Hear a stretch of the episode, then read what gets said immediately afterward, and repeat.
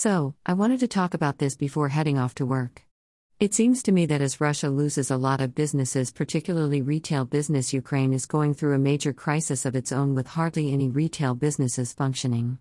Now, I don't know what to say about this, but I have to say that most items that are normally shipped to these two countries by these companies are pulling out of Russia.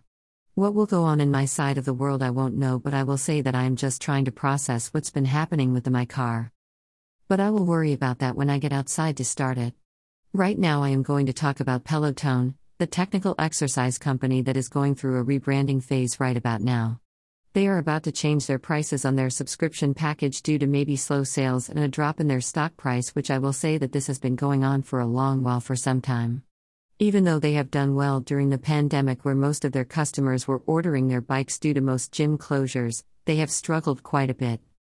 I say this because most gyms have kept or started opening their doors due to the pandemic protocols being lifted and more customers just deciding to go to the gym once more to get into the social circle of meeting and interacting with people while working out as well.